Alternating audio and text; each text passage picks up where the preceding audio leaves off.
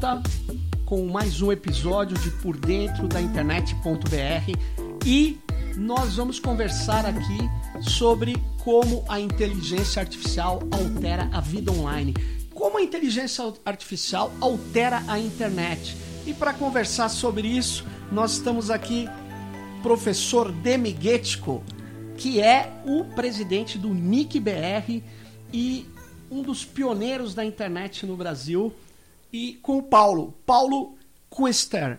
Errei ou acertei, Paulo? Não, tá certinho. Ah, obrigado. Cientista da computação, mestre em inteligência artificial e coordenador de ciência de dados dentro aqui, um dos coletivos do NIC-BR. Bom, obrigado, Paulo. Obrigado, Demi. Novamente aqui. E a minha pergunta é essa mesmo. Como é que a inteligência artificial está alterando a internet? Acho que eu vou deixar o Demi começar, né? Bom, então vamos lá. O, o... Bom, primeiro, inteligência artificial não é algo novo. Né? Deve ter uns 50 anos que isso é discutido, mais ou menos, aí, desde a época do Rosenblatt, do, é, parte de redes neuronais e coisas assim. Isso vem vindo e vai e volta e vai e volta. Tem até algumas teorias que existem invernos em IA, que depois desaparecem e voltam verões. Invernos em Os IA. invernos em IA são coisas bem conhecidas. Para entrar nessa sua pergunta, vou deixar depois o Paulo expandir um pouco mais, mas eu diria até o contrário. Né? Na verdade, não é a IA que está interferindo na internet. Na verdade, a internet é que deu é, um substrato enorme para a IA. Quer dizer, por que, que o, atual, a, o atual verão da IA é tão poderoso? Porque uma das coisas da IA fundamentais é a aprendizagem de máquina. Quer dizer, como é que você consegue fazer seu programa aprender sozinho. Né? Só para fazer uma ilustração a respeito, nos velhos tempos, anos 70, 80, quando eu estava na USP, você tinha duas formas de jogar xadrez automaticamente. Ou um programa que tinha lá um, instalado um algoritmo de jogar xadrez e você, em geral, ganhava dele, com alguma dificuldade, às vezes ele ganhava de você. Ou tinha uma ideia é o seguinte: põe um programa para que tenha as regras do xadrez, ele aprende sozinho jogando contra si próprio, e daí você tenta jogar contra aquilo, e na verdade naquela isso era uma vergonha, você ganhava todas, quer dizer, qualquer criança ganhava do programa que aprendia sozinho, porque na época aprender sozinho era muito devagar, você deixava o programa aprendendo sozinho um mês e ele jogava mal para o chuchu. Quer dizer, com a internet e com o avanço, evidentemente, em CPUs e memórias e coisas desse tipo, se você deixar um programa com as regras e ele jogar umas 3, 4 horas, ele já ganha de um jogador médio. Hoje isso tem exemplos práticos na rede. Então, é, o, digamos, o crescimento da capacidade de processamento e armazenamento é enorme, associado ao fato que esse programa pode aprender coisas para uma base de dados monumental, que é a internet, gera algo que tem que ser visto como bom ou mal, ou neutro, não vamos entrar nessa discussão, mas sistemas que aprendem a partir do que leem na internet, com os vieses e com as coisas que estão na internet. Uhum. Essa é uma grande discussão. Então a internet viabilizou uma volta com muita ênfase da, da inteligência artificial, junto, evidentemente, com a capacidade de processamento evoluída, com armazenamento enorme e tal. Então esse é um conúmero, é um, uma síndrome que nós vamos, vamos ter que ver como, como lidaremos com ela. e aí, Paulo? Nós falar depois do Demi é meio complicado, né? Mas de fato, assim, a inteligência artificial, como o Demi colocou, e mesmo as redes neurais, que acho que é um tema, um algoritmo da moda, uhum. ele já tem um long, uma longa data. Né? Então a gente passou por um longo período onde a computação foi se desenvolvendo, a capacidade de processamento, a memória, e a gente foi se munindo a esses algoritmos com mais dados. Então, a partir daí, eu vou dar uma boa e uma má notícia. Infelizmente, provavelmente você na sua academia, que está consultando seu aplicativo para montar seu treino, você que está num parque correndo, escutando alguma coisa, você que está na sua empresa, você já usa um aplicativo, um sistema que provavelmente já tem um componente de IA. Então, hoje em dia, acho que boa parte dos sistemas, mesmo que isso seja opaco para o usuário, ou seja, uhum. ele não consiga enxergar diretamente, ele já tem um enriquecimento de dados dentro da empresa que provavelmente já utiliza algum componente de IA. A questão da IA é como se define a IA, o que é inteligência, e essa é a seara. Porque definir inteligência, nem os acadêmicos, nem a sociedade é, um chegaram a um consenso. Então, existem muitas classes de IA. Existe a IA fraca, aquela restrita, Sim. que todos os algoritmos, desde os mais simples que a gente usa hoje em dia, é, sejam assistentes virtuais como a Siri, uhum. Alexa, etc., seja carro autônomo, seja o sistema que hoje em dia todo mundo está comentando do Open GPT, Sim. eles são da IA fraca, por incrível que pareça. Por quê? Ela se dedica a especializar determinado tipo de análise. Reconhecimento facial, reconhecimento de fala, geração de texto, Uhum. modelos preditivos, tudo isso ainda está dentro do escopo da IA restrita. E a IA super IA? Ou a IA geral antes? A IA geral antes é a intermediária, assim, quando em algum ponto a IA for capaz de lidar com uma ampla gama de problemas, assim como o ser humano é capaz, ou seja, de chegar potencialmente à capacidade que o ser humano tem. E não é de acumular informação, mas é de correlacionar e trabalhar isso de forma cognitiva. Aí sim a gente vai chegar à IA geral. E a super IA é a musa da distopia da cinematográfica. É aquela que vai dominar o mundo entrando no seu celular, é isso? Provavelmente, é aquela que vai dominar o mundo, onde tem diversos filmes apocalípticos que a gente já passou, seja Matrix, Exterminador do Futuro e outros que vêm que a IA suplanta o humano e o humano se torna descartável, desnecessário. Isso não existe, não está perto de acontecer e em algum ponto... Mas pelo que, o Paulo, você e o Demi estavam falando, então parece que o que tem um grande uso hoje e que está fazendo muito sucesso é essa inteligência artificial que na verdade é um aprendizado de máquina que pode ser profundo, que pode ser com vários algoritmos, mas que na verdade é um, um trabalho com estatística, extração de padrões em alta velocidade, com alto processamento.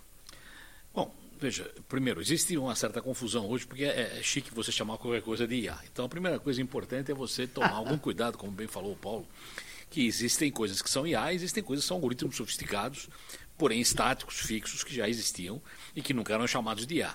A nossa impressão digital era reconhecida nos bancos nos velhos tempos e até em entradas de prédios, a gente usava isso normalmente, nunca ninguém chamou aquilo de IA, porque aquilo é um processo de reconhecimento de padrões. É mesmo reconhecimento facial em si pode não ser IA. O que caracteriza a IA são essas, essas, essas simulações de coisas humanas. Não, não, não, não vamos chegar em autoconsciência, mas é o fato dele, por exemplo, verificar que errou e tentar se consertar. Isso é uma coisa que é, é, é um algoritmo que, se altera, que você tem dinamismo no processo, você tem uma dinâmica no processo, e aí entra a aprendizagem de máquina. Quer dizer, se o sujeito comete o mesmo erro o tempo todo, do mesmo jeito, isso não é IA, porque ele está fazendo. O ser humano não faz isso, ele em geral tenta aprender com os erros para errar melhor no futuro. Então a IA está nessa fase de, de aprender, aprender com os erros para, né, como diria o Milor, é com, aprendendo com os erros é que erramos melhor mais para frente. Então, é, é, então, eu, eu, então, moral da história é a seguinte: primeiro, existe evidentemente essa, essa é, mercadologia de ou IA, IA, isso, aquilo. Certamente IA está avançando muito rápido, mas eu pessoalmente classifico IA algo que tem condições de se alterar a partir do ambiente, a partir da experiência, como faz o ser humano, e isso provavelmente está ligado à aprendizagem, à aprendizagem de máquina. E, e se um, um, um, algoritmo, se uma estrutura não se altera, é fixa o tempo todo, isso é computação tradicional, pode ser extremamente sofisticada, extremamente complexa, mas ele, ele vai dar sempre o mesmo resultado para a mesma claro. entrada. Então, algo que dá o mesmo resultado para a mesma entrada não deveria ser IA, provavelmente, porque ele não aprendeu nada com aquilo. Boa, boa explicação. É... Acho que eu vou continuar, acho que a partir do que o Demi colocou, é perfeita essa definição, porque um, um, dois autores que são muito famosos na computação, Russell e Norvig, uhum. que publicam um livro que é referência em cursos de graduação e pós em IA e ciência da computação, especificamente no tema da IA, eles definem a inteligência como a capacidade de aprendizagem, porém de um sistema demonstrar é, a capacidade de é, cognitiva, então a capacidade inteligente. Eu sei que inteligência é algo complexo, mas na verdade não basta aprender, tem que demonstrar um comportamento dito, entre aspas, inteligente. E acho que é um pouco do que o, é, o Demi estava é falando. Interessante, tem que saber que errou. Infelizmente, assim, acho que, ou felizmente, as pessoas identificam a IA hoje em dia, é, porque vou, re, vou fazer uma digressão um pouco longa, mas vou voltar rápido. Lá atrás, na Grécia Antiga, quando a gente tinha os filósofos, Sócrates, Sim. Platão, etc., eles não identificavam a escrita como algo é, que pudesse transmitir o conhecimento de forma devida. Porque a fala é algo vivo, Sim. é algo que você consegue dialogar. A escrita é um processo para eles estático. Era, né? Então, acho que muito do que a gente associa hoje com inteligência tem a ver com a capacidade de diálogo, mesmo que seja com um sistema dito, entre aspas, inteligente, seja isso oral ou escrito. Então, esses algoritmos, de alguma forma, eles, as pessoas identificam eles como inteligentes porque eles tendem a, entre Sim. aspas, agir como um humano no diálogo. É, para isso que foi feito o teste de Turing, né? Uhum. teste de Turing. Mas eu quero voltar aqui à questão. E na internet hoje? Vocês estavam falando, várias coisas estão funcionando, algumas são IA, outras não. Mas estão sendo enquadradas como IA. Quando um cara pega o Waze, usa, o, usa ali, ele está se locomovendo com. Aí sim, com provavelmente quem está fazendo os roteiros ali, juntando aquele, aquelas várias informações, é um, um conjunto de algoritmos, não sei nem se, se é um único, um sistema algorítmico que utiliza provavelmente aprendizado de máquina, rede neural e tal. Agora, na estrutura da internet, não é, a inteligência artificial nas suas camadas, é, tirando a camada de aplicação, é claro, ela não está alterando ainda. Eu não sei, eu acho que isso aí é uma, uma, coisa bem interessante aí, porque, por exemplo, se você pegar o, o GPT aí, tão citado aqui, Sim. ele na verdade é uma versão, pelo menos por um dos aspectos, uma versão sofisticada de um buscador. Ele é um buscador que introduz coisas adicionais, toma uma posição, tem até quase uma autoconsciência ao dizer, ao conversar com você sobre as buscas. Então, o que, que você acha do não sei do quê? Evidente que ele vai procurar isso na rede, parte das coisas ele já mapeou, outras coisas ele vai mapear. Então, em vez de você dizer simplesmente é, é, encontre, digamos, textos que têm essa palavra, você eh, coloca isso em forma de ideia e a resposta dele é nessa região. Então existe até uma discussão aí se isso não vai desbancar né, os mecanismos de busca tradicionais, porque ninguém vai procurar uma palavra, se já pode procurar uma, uma frase, um conceito, que não precisa estar ligado literalmente naquela palavra. Mas só para pegar o, o, que falou o Paulo, e eu acho que esse é um assunto muito interessante, eu não tenho, não tenho a menor ideia para onde a coisa vai, mas a, a, forma da gente pensar tem evoluído. De fato, Sócrates disse que a, a escrita é, era um retrocesso, porque nós iríamos perder a capacidade de memorização. Tanto que tinha gente que na época sabia eh, não só recitar a Odisseia completamente, como recitá-la de trás para frente. Isso estava memorizado na cabeça das pessoas. Com a escrita, você não precisa mais lembrar disso. E, e para pegar o seu exemplo do Waze, hoje tem cara que não tem a menor ideia como é que se anda na cidade se não tiver o Waze ligado. Eu sou da época do mapinha, tinha um mapinha no carro, dava uma olhada lá no mapinha, o guia de São Paulo, e achava os caminhos. Essa é uma coisa que talvez fosse, um, digamos, um talento inútil, porque hoje o Waze substituiu mas essa é uma pergunta muito complicada que eu não saberia responder. Qual é, digamos, o limite dos talentos inúteis, a partir, dos, a partir do qual, se você os abandonar, você está, na verdade, emburrecendo? Isso é uma coisa que eu não saberia dizer. Mas é. certamente nós temos tantos auxílios hoje, você não precisa lembrar de, de receitas, você não precisa lembrar de caminhos, você em breve não, não precisa mais lembrar da sua agenda, talvez não precisa lembrar o nome dos parentes, nem a data dos aniversários. Quer dizer, tem uma hora que isso vai te deixar num estado de ociosidade mental, talvez. De novo, não sou especialista Olha, na área. Demi, a pena. Demi, eu não sou especialista na área, mas eu deixei de decorar número de telefone. Pronto, olha aí. Isso, isso diminui a minha, a minha, minha, vamos dizer, destreza em memorizar pelo menos números. Isso talvez esteja acontecendo com mais pessoas com outras coisas, né? O que, que, você acha, Paulo? Eu acho que cabe uma reflexão quando você deve ou não incorporar uma nova tecnologia, um Sim. aplicativo para uso. Por exemplo, utilizar o Waze é lógico que ele simplifica o seu caminho, minimiza o tempo, entre aspas, perdido mas a experiência de enxergar o caminho ela é importante. Uhum. Então, há momentos onde você só quer se deslocar dentro da cidade e logo chegar para uma reunião, e há momentos que de repente você precisa viajar e onde olhar o horizonte, onde enxergar, ou se perder mesmo, não é se perder, é uma experiência nova. Uhum. Então, acho que isso vale para o Waze, vale para outros tipos de aplicativo. Reflita sobre qual o benefício da tecnologia. Não importa o quão moderna ela seja, não importa o que todo mundo esteja usando. Acho Sim. que é importante refletir Mas, sobre por exemplo, o, o, eu estava conversando antes, num desses programas que a gente gravou com o Milton. Você estava falando de roteadores. Será que nós não podemos ter uma aplicação de inteligência artificial em roteadores que é, diminua é, ou melhore as rotas, como o Waze melhorou as rotas numa cidade? Vocês acham isso completamente bobo? Não, acho que acho, qual é o risco disso novamente? É. Veja, nós defendemos no, no, Decálogo e no Marco Civil a neutralidade de rede. Sim. Um roteador desse tipo sofisticado talvez deixasse de ser neutro. Não tinha pensado nisso. É, o, o, o, roteador original, quando foi pensado, a única função dele era despachar pacotes a partir do endereço que estava neles, não entrar no mérito de mais nada. Né? Com a capacidade adicional de, de CPU e tudo mais que tem nele, ele pode fazer coisas mais sofisticadas, dar uma olhadinha naquilo, etc. Se você adicionar isso, inteligência artificial, você pode ter um roteador que vai dizer, não, para você esse lugar é péssimo, eu não vou nem te mandar para lá, porque eu já vi lá, é ruim para chuchu. Ele tem vale um aprendizado. isso, isso, é um problema sério. E, e só para pegar o gancho do, do, Paulo e seguir em frente, quer dizer, o, o Easy de fato nos ajuda e a gente usa, eu particularmente não uso, mas o pessoal usa de mundo, minha mulher usa o tempo todo. A pergunta é o seguinte, se você extrapola isso para a área jurídica, por exemplo. Será que não é necessário advogados para decidir um caso? Basta pegar a IA em todos os casos históricos, eles têm capacidade de examinar toda, toda a literatura na área e dizer, não, pelo que tudo já foi visto aqui, nem precisa perder tempo, o cara é culpado ou o cara é inocente. Quer dizer, esse é um limite que nós não estamos muito longe dele. E eu teria muito medo desse negócio aí. É, eu, eu, tô, eu, eu acho, né, mas uh, conversando com alguns juízes, eles no Brasil ainda têm essa ideia de não usar para sentenças, né? Estão é, usando para unificar projetos, tal, mas você sabe, quando começa a usar, a coisa é difícil. E, aliás, eu já trago uma questão aqui, olha, da, uma questão que, que é muito importante hoje.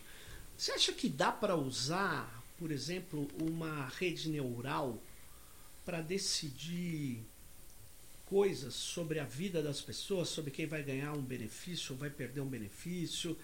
É, quem vai fazer, é, quem vai ter uma pena de 10 ou de 20 anos. Você acha que dá para usar um algoritmo que não é explicável, a sua operação não, não, não faz sentido explicar, porque ele cria camadas ocultas, como é notório? O que, que vocês eu, acham? Eu vou dar um palpite inicial, vou deixar o Paulo explicar tá isso melhor aí, mas o palpite inicial é o seguinte. Como esse negócio aí, a IA, né, recolhe dados que estão, que existem, ele vai tomar posições a partir do que ele colecionou de decisões humanas. Sim. Só que, estranhamente, a partir do momento que ele passa a colecionar isso e tomar decisões, talvez o ambiente de decisões humanas tenha congelado. Quer dizer, talvez nós tenhamos fechado isso numa bolha e não vai ter nada, na, nada, é, nada de novo humano vai ser adicionado aí. Então, a partir de um certo ponto, as adições vão ser as adições que a IA vai introduzir no processo, que não são mais o que o juiz X decidiu no passado e o sábio juiz Y decidiu então. Quer dizer, isso na verdade é um congelamento, uma cristalização de uma situação que pode cristalizar numa situação ruim. Não, não, pode, você pode ter cristalizado no melhor dos mundos, mas é muito pouco provável que seja o melhor dos mundos.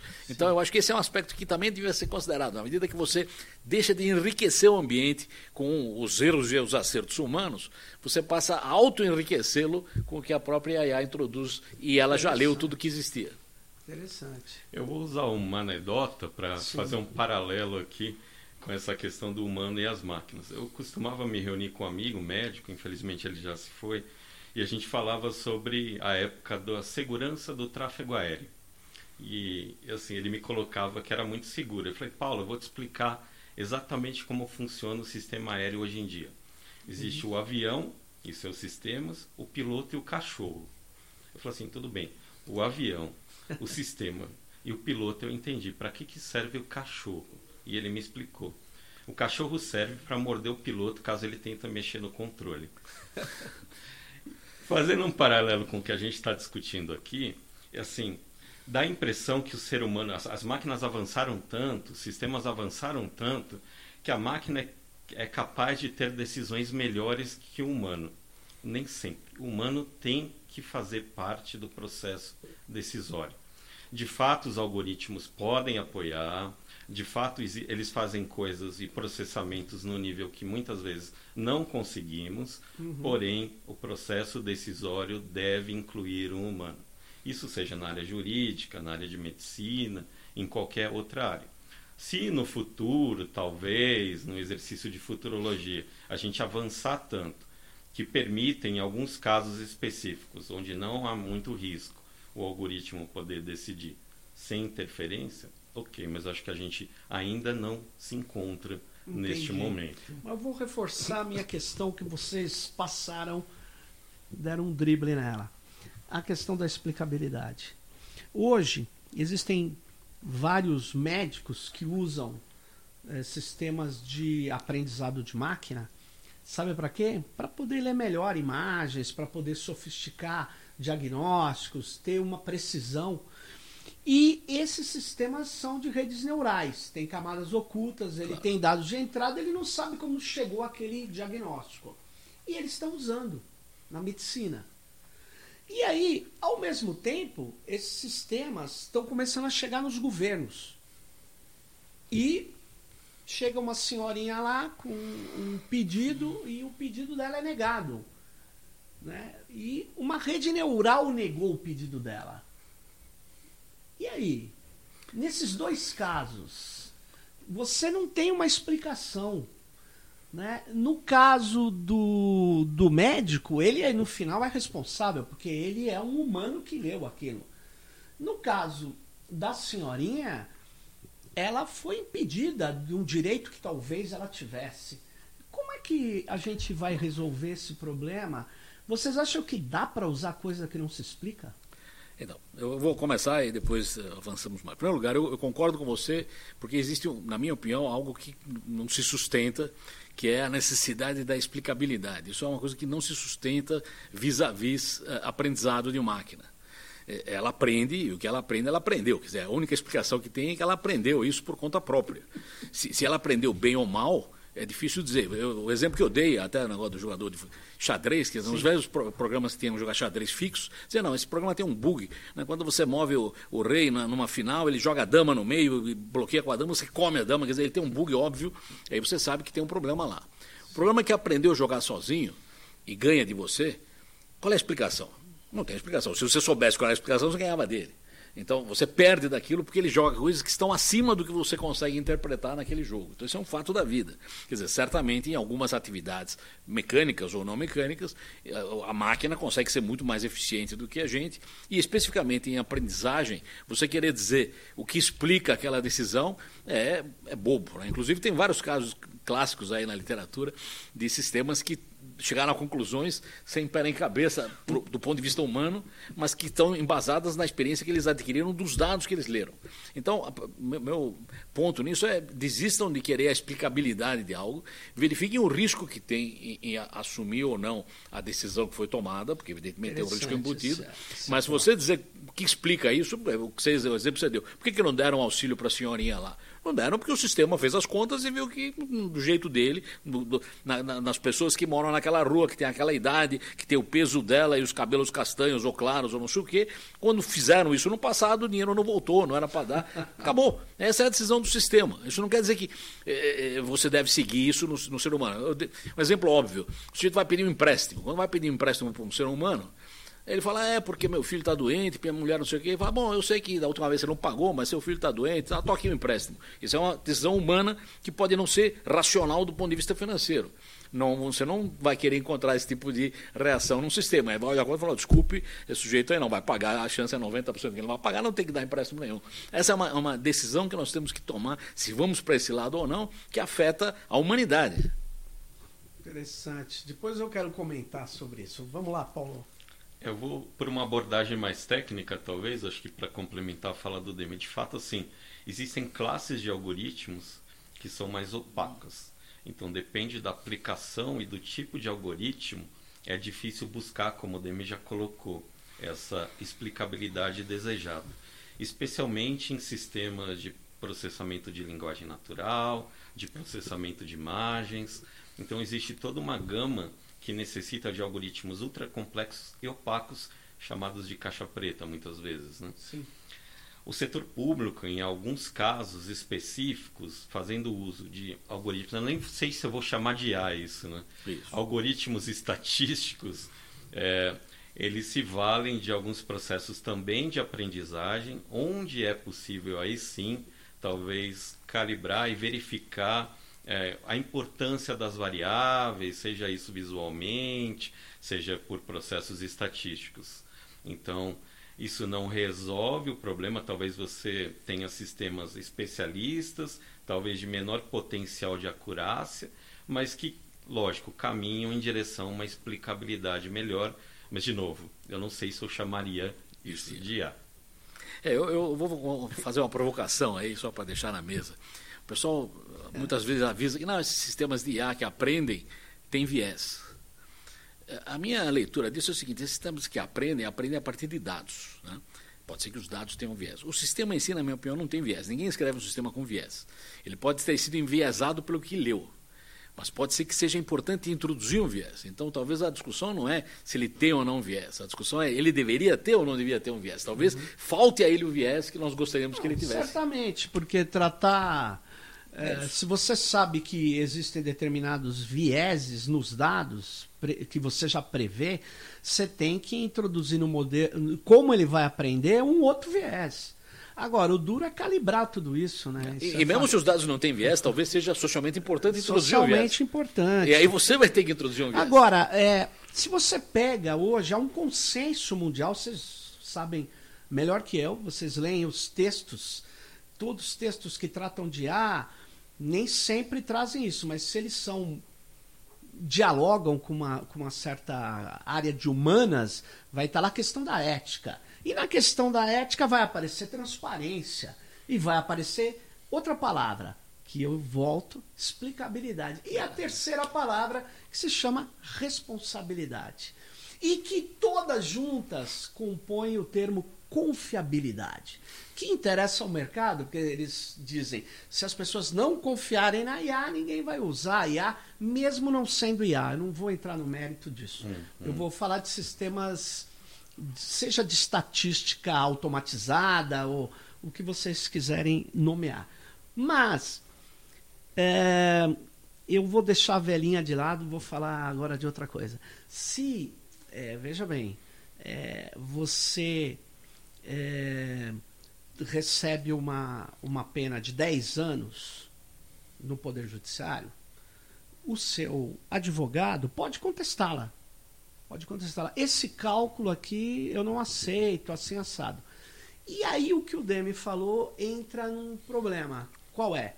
O advogado quer saber que tipo. A gente chama isso normalmente de memória de cálculo. Você sabe que isso no, em várias e várias questões, na previdência social, nos direitos sociais, nos direitos criminais, civis, etc. A memória de cálculo é algo que é contestável, é discutível e que no final o juiz pode, sem dúvida nenhuma, bater martelo de um lado ou de outro. Mas se eu não sei como você fez a sua memória de cálculo, a minha defesa está muito prejudicada. É nesse sentido que eu falei. E eu vou dar um outro pior para vocês me agora colocar também que nem o Demi faz, joga as bombas na mesa. A questão é a seguinte. É, você pega, como que chama aquilo? Explainable Artificial Intelligence, XAI lá. Esses caras, por que, que eles estão querendo explicar aquele a inteligência de máquina? Porque senão nenhum senador americano vai aprovar o uso de policiais robôs ou se ele não puder explicar por que, que o, o, o policial agiu com violência, policial robô é, ou drone contra um humano. Então a explicabilidade está nesse sentido. Como é que vocês veem isso? Bom, é, isso é bastante complicado. Eu, eu, sinceramente acho que em alguns sistemas complexos, principalmente de IA, é muito difícil você dizer qual é a explicabilidade que ele aprendeu assim. Né? Agora, uma coisa importante na IA que, que você consegue vantagem no caso é o seguinte: no caso, por exemplo, de policiais robôs, você vai, não vai ter aquela, aquela efusão de sentimentos que um humano tem que eventualmente faz agir contra as regras, porque o robô seguirá é nas regras do Isaac Asimov, tá certo? seguirá, a, digamos, o, o básico dele.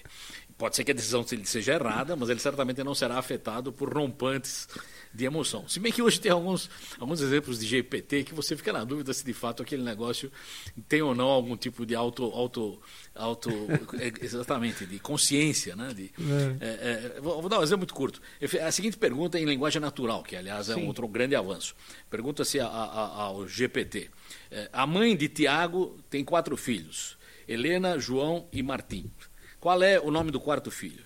E aí o GPT escreve, não sei qual é o nome do quarto filho. Eu falo, mas vou repetir a pergunta. A mãe de Tiago tem quatro filhos, João, Helena e Martim. Qual a é o mãe de Tiago. É óbvio que é Tiago. Quer dizer, é. você diz, mas esse é um comportamento humano. Nós erraríamos isso porque isso. a gente não presta atenção na frase. A IA devia ler a frase e entender a semântica ah. da frase. Ela não tem desculpa para errar isso aí. Então, é, é, esse é um erro humano. Porque ela fez uma análise via internet. Ela fez uma análise humana no processo, não uma análise realmente de, de, de semântica. A, semântica é claríssima, isso não dá para errar é, isso aí, no é ponto de vista de linguagem. Mas, em suma, esses são exemplos interessantes aí. Mas é, mas é porque ela, ela já errou conta, você sabe, né? Sim, sim, bom. Porque mas... ele, ele busca. Na verdade, ele não faz. Ele não é simbólico, né? Ele é, ele é conexionista. Ou ele aprende na rede, né? E aí ele erra. a mãe do Tiago, eu não sei quem que é o Tiago. pois é. Mas ele não entendeu a frase, ele, ele só foi atrás dos três. Mas... Tem também um caso mais óbvio, que ele pergunta, que pesa mais, o ovo da galinha ou o ovo da vaca. Vocês devem ter visto isso já. Ele disse que o ovo da vaca é umas quatro vezes mais pesado. Por quê? Porque ele focou no negócio de galinha versus vaca, um é maior que o outro. Então, obviamente, o ovo da vaca é maior que o da galinha. Ele não foi a fundo para ver se a vaca põe ovo ou não. Né? Em suma. Olha só, isso é. Olha. Essa foi grave. Mas diga, Paulo. Vamos lá. Eu acho que assim, é lógico que existe um grande esforço do mercado, dos agentes, da academia, uhum. em focar na explicabilidade. Isso é razoável, ainda que a gente não consiga atingir essa excelência, para quando a gente começar a popularizar a IA fora das big techs, em empresas de médio e pequeno porte, e começar a vender sistemas massivamente com componentes de IA, é preciso dimensionar o risco. Uhum. E aí é natural que um grupo de especialistas ou academia, enfim, pesquisadores da área se dediquem a tentar trabalhar na área de explicabilidade. Eu preciso dimensionar o risco, eu preciso acomodar sistemas de A dentro da área de conformidade, dentro das empresas. Então, eu acho que assim, esse é um esforço que está sendo feito. Talvez, não sei se é uma, bem uma tendência, mas de fato é, tem sido buscado de forma bem forte pelos especialistas. Então, é, o, o, o, o que eu estou percebendo aqui é que todas essas palavras mais usadas, eu acho que se a gente der uma busca agora, fizer um, uma, uma, uma análise de palavras mais empregadas junto com IA, você vai encontrar ética e vai encontrar essas três que eu falei. Mas elas não estão gerando um efeito prático hoje. Essa é a questão. Não estão gerando um efeito prático. É, eu sou um pouco cético ainda em relação a isso. Veja a ética. Né? Ética é uma coisa. Você, você vai. IA é uma ferramenta que a gente usa. Sim.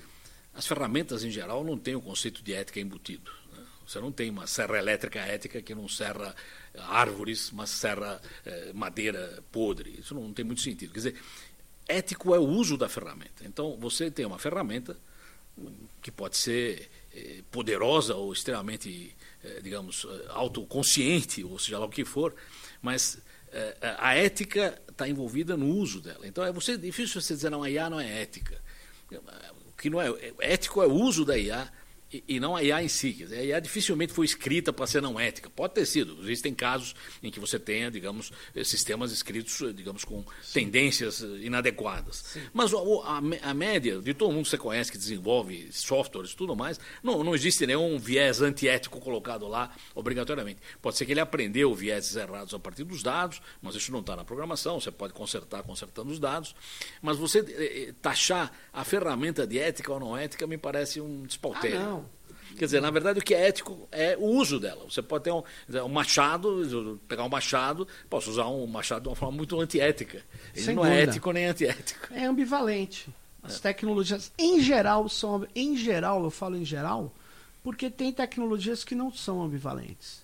Mas tem, em geral, são ambivalentes. E aí, Demi, nessa ambivalência, você falou um negócio aqui fundamental. Você disse que é o uso que é ético ou não ético. Mas e a finalidade, não é?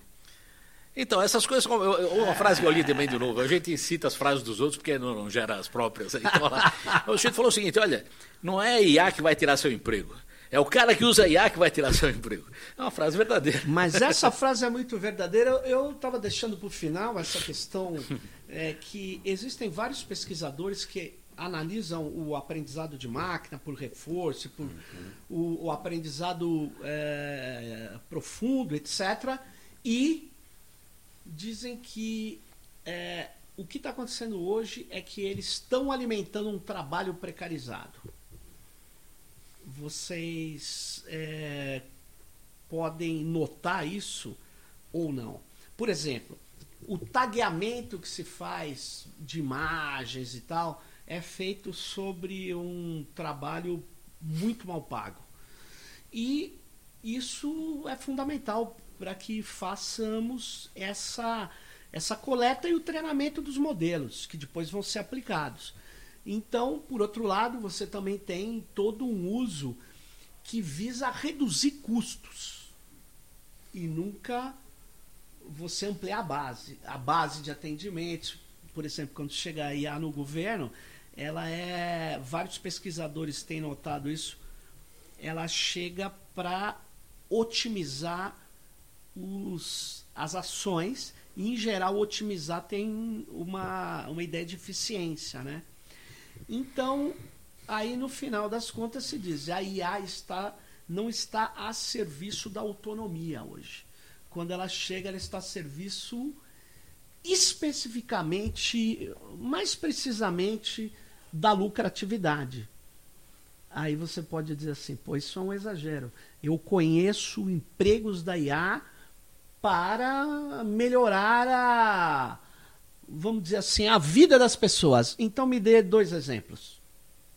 Eu vou começar com um exemplo prático do, da parte boa, que é a, é a parte mais divertida. Né? Sim, claro. Então a gente tem muito contato aí com várias é, instituições multilaterais, Unesco, Sim. enfim, que trabalham a IA do ponto de vista positivo. Uhum. A IA para o bem, que eles comentam. Né? Um desses centros, para ser bem específico, ele está na Eslovênia. Ele se dedica a olhar para a IA do ponto de vista de oportunidades para atingir os objetivos do desenvolvimento sustentável.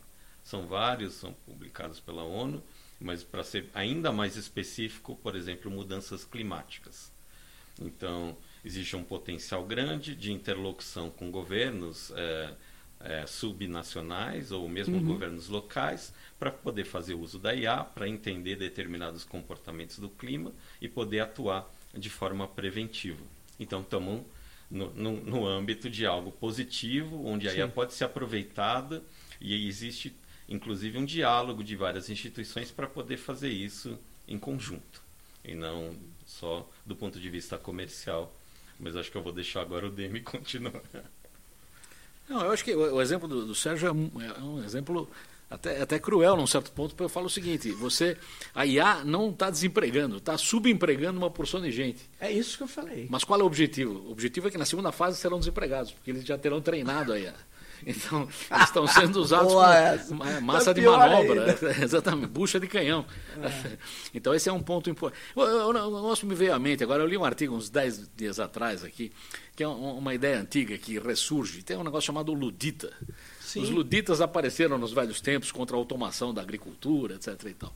Saiu um texto, acho que no New York Times, o Estadão traduziu, botou na, na, em mídia aí, na, na coisa dos jovens luditas, que eles abrem mão de usar o telefone, não sei o quê, se reúnem e leem livros e tal. Existe uma reação humana a coisas quando eles vão além num certo ponto. Eu acho que, evidentemente, a tecnologia é fundamental, hoje ninguém vive sem ela, e eu sou da área da tecnologia. Mas precisa lembrar que tem certas horas que você pode estar pisando no calo de alguns fatores humanos muito profundos, que podem, de alguma forma, re reviver. Quer dizer, ninguém falava de luditas há uns 30 anos atrás, é uma coisa 100 anos atrás volta-se ao tema. Quer dizer, são comunidades que tentam se organizar em formas ecológicas, primitivas. Isso, de alguma forma, é um reviver de temas que foram abandonados pelo brilho da tecnologia. A gente continua achando que a tecnologia tem enorme importância, enorme brilho, mas não podemos esquecer que, no final das contas, o objeto dela acaba sendo o humano e tem uma hora que o humano pode não gostar do que está acontecendo. E não está gostando em alguns momentos, né? Não está gostando. Apesar que, mesmo para aplicar esse exemplo, Paulo, que você deu da sustentabilidade, ele depende de decisões né, humanas, né? Porque você pode usar o sistema de inteligência artificial mesmo, uhum. algoritmos sofisticados para ver desmatamento, para ver, para melhorar as imagens do, do, dos satélites, para interferir mais rapidamente quando os rios estão mais poluídos, para, enfim, para várias coisas. Por outro lado, é, o, que, o que eu insisto nisso, o que está sendo usado hoje mesmo, é para acelerar, por exemplo, me, o melhor trajeto de um Uber facilita. Eu sou comprador, eu quero um sanduíche na hora tal. Agora, é, dentro do processo daquele aplicativo, dos meninos que estão trabalhando, pegando bicicleta, moto, aquilo ali é um negócio desumano. Não tem nada a ver com o algoritmo, mas tem a ver com uma certa regulação Sim. do uso daquele algoritmo. E aí vem o tema da regulação. Você acha que tem alguma área, ou em geral, a IA, a inteligência artificial, ou o machine learning, o deep learning, ele precisa já começar a ser regulado? Bom, eu, eu vou começar para depois aprofundar mais aí, então, Paulo. Veja, eu, eu tenho medo de regulações a priorísticas, quer dizer, regulações antes que você antes. saiba exatamente eh, do, que, do que você vai tentar regular. E eu acho que nós temos um excelente cabedal que às vezes é esquecido uhum. da, do que já existe de regulação em termos de direitos humanos, direitos individuais, privacidade, o diabo 4. Então, o primeiro ponto é o seguinte: há algo disso que não é aplicável à IA, se há algo que não é aplicável, nós temos que aumentar a cobertura e criar as novas formas que apliquem é, na, inteligência. na inteligência. Tá. Se, então, a primeira abordagem é o seguinte: se isso afetou a sua privacidade, pega a lei de privacidade e cai em cima deles. Se isso afetou a sua liberdade de eh, andar na cidade, tem algo que vai no mesmo sentido. Agora, existem, eh, digamos, fronteiras tecnológicas, por exemplo, pesquisa genética. Pesquisa genética tem limites éticos que você não deve avançar, porque não, você vai produzir certo, uma monstruosidade genérica, pode não ser uma boa ideia, que você pode chegar numa situação que você não tem controle do que você produziu. Não acredito que seja o caso da IA ainda, mas certamente é um limite que você tem que colocar na sua mente. Quer dizer, até que ponto a pesquisa chega numa situação de risco tal que se avançar além daquilo, você não tem mais a chave de desliga, né? como no ah, caso do, claro. do, do, eh, como é que é, 2001, uma Odisseia no Espaço, Sim. por sorte o cara conseguiu desligar o, o computador, é, o HAL, ah. se você não desligasse o HAL, o HAL não deixaria né, o sujeito continuar vivo lá, ele não queria deixar ele entrar na nave. Então, é, é, é esse é um problema ético importante. Se você tem algum ponto em que existe uma, uma ruptura eh, previsível, você tem que impedir essa ruptura, como existe em outras áreas. Como falei, na área de, de, engenharia genética, existem coisas que você não deve testar, existem coisas que não, não fazem parte dos testes normais. É claro que eh, a, a regra que na ciência tudo pode é verdadeira com esses limites. Então, para antecipar, eu não sou fã de uma regulação intensa antes da hora, porque isso parece algo mais demagógico do que real. Uhum. Você tem uma cambada de leis que podem ser usadas desde já que protegem muito bem o indivíduo. Se há algo novo que não está coberto por nada, temos que nos debruçar quanto a isso. E, é, então, na verdade, é, você me, me lembrou os princípios que os ambientalistas usam muito, que é o de precaução. Você acabou de fazer uma intervenção aqui, Dani, falando da precaução é um. Se eu sei que pode ter uma coisa ali é, que não tem volta, eu veto muitas vezes, não é nem. É, que, é, não é eticamente razoável é. testar isso. É uma... Então você não consegue ver hoje na IA esse horizonte. Eu acho que, que ainda não está claro. Ele, ele, ele, ele pode ficar mais claro à medida que a aplicação da IA for evoluindo. Quando tiver mais Sim. IA sendo aplicada, você vai dizer, não, essa é um tema em que tem que ser entregue ao homem. Eu não vou querer que a IA decida, por exemplo, uma pena de morte de alguém. Então, claro. Então, isso é um limite. Não, não, vamos chegar nisso. Então, quais são os limites que você deveria estabelecer? Entendi. Eu acho que talvez nós estejamos ainda muito perto, é, perto deles, mas tá no, é eu não descarto. É, antes de morrer, o Stephen Hawking, se eu não me engano, ele participou junto com vários filósofos, cientistas da computação, especialistas em A do manifesto. E ele falou que isso era Ele diz, não, mas que é não o, o, uso não militar, não letal da IA. É Eu achei que, mas isso todo mundo aplaudiu e depois entra no, no esquecimento. No esquecimento. Mas o, o, o, é interessante. Fala, Paulo. Diga aí. Eu também acho que eu concordo com o Demi. Assim, eu não gosto muito da ideia de sair regulando tudo a priori. Assim, acho que não acho uma boa ideia. É um campo novo que está emergindo. A gente não tem ideia das aplicações e implicações disso. Como o Demi já colocou, a gente já tem leis para poder resguardar o indivíduo de várias situações. É importante acompanhar o debate internacional e percebendo como isso vai evoluindo. Eu Entendi. acho que hoje isso está sendo lidado em diversos fóruns internacionais e é importante acompanhar para perceber onde talvez o governo não esteja uhum. dando a devida atenção. E aí eu volto para o setor público. Você falou um pouco do mercado, falou um pouco de regulação. Acho que é importante o setor público começar a se apropriar disso, até do ponto de vista da matriz de trabalho. Né? Assim, a IA ela é um risco e oportunidade, mas ela é uma tecnologia que está emergindo. Onde ela poderia ser aplicada para o bem? É, a matriz de trabalho está concebida dessa maneira. Ela vai se transformar para onde? Já é bom começar a se preparar. A questão da regulação tem a questão dos dados. O problema é IA os dados que estão sendo imputados nela. Então, eu acho que assim, é uma questão de privacidade, como o Demi colocou. Eu acho que é importante o setor vou... público acompanhar o debate para poder se preparar e preparar o país para essa evolução. Né? Muito bom, Paulo, porque você me trouxe um negócio, o Demi já tinha falado, você colocou de novo, e aí eu vou falar, vou voltar com a minha velhinha aqui. O seguinte, mas eu não vou falar de A, eu vou falar de algoritmo. Porque tem algoritmo que não é de A. Bom, vocês deixaram bem claro aqui. A pessoa, ela chega num lugar como um hospital das clínicas, e ela agendou sua, sua internação e a sua operação naquela fila enorme que tem do SUS. E, mas ela vai, ela tem o direito, ela vai ser atendida. Aí ela não tem dois ou um documento. Se ela está com um burocrata, por isso que eu diferencio a gestão algorítmica da burocrática. Se ela está com um burocrata que, em tese, também tem competências definidas, tem que seguir as regras, tararara. Esse burocrata, sinceramente, é, muito dificilmente ele não vai fazer valer o direito dela à internação à operação, porque ela não trouxe dois documentos. O sistema algorítmico não. vai impedi-la. Exceto se ele for programado ou se ele for levado ah, por um reforço no aprendizado dele a corrigir esse erro. Entenda então, eu estou dizendo o seguinte: isso requer uma regulação. Em que sentido? Como os ambientalistas fizeram. DM, veja bem, o, o, o Paulo, os ambientalistas, o que, que eles fizeram? Eles falaram, tem os riscos, o princípio do risco e da precaução. Então, na hora que você vai fazer uma coisa, você tem um relatório de impacto ambiental. É óbvio que você não está impedindo o cara de fazer nada, mas tem que falar que risco tem essa aplicação. Nesse sentido, vocês não acham que é viável isso? Então, eu entendo o seguinte: que risco tem não atender a velhinha?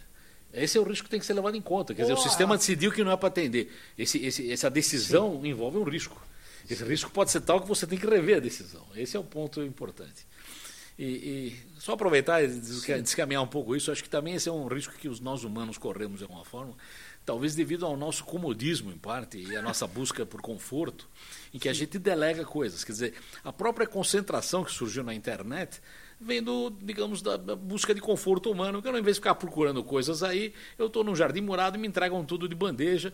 É algumas coisas que eles entregam, inicialmente eu não gostava, mas depois acostumei. Agora estou acostumado com aquilo, está ótimo. Quer dizer, é, é um comodismo, é a mesma história de você andar usando um sistema automático do que andar pela cidade. Antigamente você andando sozinho, como bem falou Paulo, você podia descobrir um negócio, uma igreja velha num lugar que você nunca tinha visto. Você passou num lugar, olha, vou parar aqui e dar uma olhada. Quer dizer, é, essa, essa característica, digamos, humana de, de você ter, digamos, digamos, incertezas a respeito, você abandona em, torno do, em troca do conforto de que alguém te deu a receita mastigada. Então, você não vai testar uma receita nova, porque você vai fazer o bolinho do mesmo jeito que sempre foi feito, está escrito lá que é assim. Quer dizer, as grandes descobertas foram por acaso. Né? Eu não sei se a IA envolve o acaso. Acho que a priori é mais difícil imaginar Boa que ela tem o acaso. Ah, envolve, Paulo, o acaso?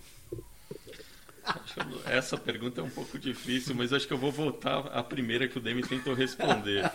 É assim, e voltando de novo à anedota do avião, né? Eu acho que assim, o humano, para o bem ou para o mal, ele faz parte de um processo e ele faz avaliações que hoje a IA não tem condições. Então, de novo, o humano no poder decisório de determinada situação, ele consegue avaliar a situação com mais cuidado e consegue ter uma flexibilidade de repente para tomar a decisão de uma maneira mais humana. Uhum. A IA ela vai se popularizar, vai ser aplicada. Eu acho que a gente tem que tomar cuidado. A abordagem de risco é importante para avaliar qual é a aplicação da IA, que risco ela vai oferecer naquela determinada situação, para que aí sim você determine se o humano deve estar presente nesse processo decisório, porque se envolver risco de vida ou algum outro tipo de risco que coloque o humano em situação, por exemplo, de negar determinado auxílio Sim. ou negar determinado benefício ou cerceamento do direito de ir e vir, acho que hoje em dia a gente entende que o humano tem que estar presente nesse processo. A IA é um apoio, pode ajudar, mas não a decisão. Muito bom, muito bom. E daqui para frente, vocês Estão vendo algum projeto super inovador na IA, na internet? Tirando o GPT, o GPT, o Demi, o, o, o, pessoal diz que vai substituir. Você chegou a falar mecanismo de busca? Eu acho que não. Acho que não. É, mas achar não quer dizer nada, né? Mas por quê? Porque ele trabalha com com uma certa no estágio que ele está hoje ele trabalha com uma certa reunião aí de é, textos, de elementos, que ele vai te extrair um padrão com base na linguagem natural. Eu acho que ele é sofisticado em semântica. É, semântica. A semântica dele é altamente sofisticada, mas a base de dados, que é a internet, que é gigantesca, até não sei como ele está raspando isso, não, é, não sei, mas enfim, a pergunta não é essa. A pergunta é: o que, que, tá, que, que está no futuro imediato para vocês? Na IA e a internet. Bom, na IA é difícil. Eu vou, vou puxar para o jabaculei aqui do Nick, ah. dizendo o seguinte: nós não nos arriscaremos e não temos, a, digamos, a ambição de contribuições na área de IA, mas nós medimos coisas e a gente gostaria de ser o termômetro, como já armamos aí, tem estatísticas a respeito, de como a IA evolui no país e como ela é sentida pelos que a usam. Então, nós temos o chamado Observatório de IA, que uhum. faz parte do projeto de IA brasileiro. A nossa função simplesmente é medir a temperatura e ver quem já está usando, qual foi, digamos, a sensação de quem está usando, está usando para a saúde, está usando para o direito, está usando para a educação, está usando para onde, né? como é que isso está sendo visto pelo quem está usando. E isso é uma espécie de medição do, do, do, clima da coisa, sem entrar no mérito se presta ou não. E isso é um insumo. E aí os que entendem de políticas públicas vão usar, usar isso como um insumo e ver se vale de fato a pena pisar um pouco mais o pé no acelerador da regulação, ou esperar mais um pouco, ver o que, é o que não é. Então, a nossa função aqui no caso é observar o fenômeno fenômeno. Se bem que, como alguém já falou, quando você observa o fenômeno, você atrapalha o fenômeno. Mas esse é um problema filosófico complicado. Ou, ou interfere positivamente. Interfere. Bom, em suma, é, interfere. Você interfere. observar o fenômeno interfere no fenômeno. Mas essa é a única interferência que nós ousaremos fazer, que é observar o fenômeno e, a partir daí, ver como a coisa evolui. E aí eu passo para o Paulo, que faz parte desse grupo aqui no NIC, que observa o fenômeno. Bom, vou comentar um pouco, acho que vou pegar outra linha, diferente um pouco da do Demi. De fato, assim, tá, tem sido muito popular o uso do GPT, porque é a IA generativa. E ela serve para texto, serve para imagens. Eu imagino, no futuro próximo, lógico que é um exercício de futurologia, e estou aqui para ser depois desmentido, né? porque eu vou errar com certeza. Mas que tende a ser popularizado o uso dessa IA generativa para o mundo do entretenimento. Uhum para produção de material artístico. Eu acho que isso no futuro próximo tende a se popularizar. E determinados produtos que empacotam essa IA generativa para poder ser vendida para o setor privado. Né? No outro campo, acho que da medicina, e acho que já tem sido bem utilizado, e a gente passou por uma pandemia nos últimos anos, os novos fármacos, o mapeamento genômico, etc a IA pode ser bem aplicada para determinar ou enxergar padrões, ou enfim, aprender uhum. ou sugerir determinados fármacos novos Eu acho que na área da medicina e no campo da radiologia, por exemplo, tem uma boa aplicação é, futura. No campo do negócio, teve muitos processos de automatização. Então, a IA trabalhou em conjunto com processos de digitalização e automatização, onde processos repetitivos poderiam ser feitos por determinada tecnologia, tendo a ver que a IA poderia ter potencial para desenvolver novos modelos de negócio, ou seja, na área gerencial. Então, ela tenderia a migrar dentro da empresa de uma área mais operacional uhum. para uma área mais é, estratégica dentro da empresa. Mas, de novo, estou aqui para ser desmentido, provavelmente vou errar redondamente. Mas nesse, é, você está nesse observatório, né, Paulo, que o Demi descreveu. É, você já tem publicações, tem um site? O que, que você aconselha quem tiver a fim de acompanhar vocês, acompanhar esse observatório, observar o observatório? Isso. E aí? Então, já temos, tem, tem quatro Quatro estudos já saíram aí sobre o uso de IA em diversas áreas, tanto na área cultural como na área de saúde, na área de...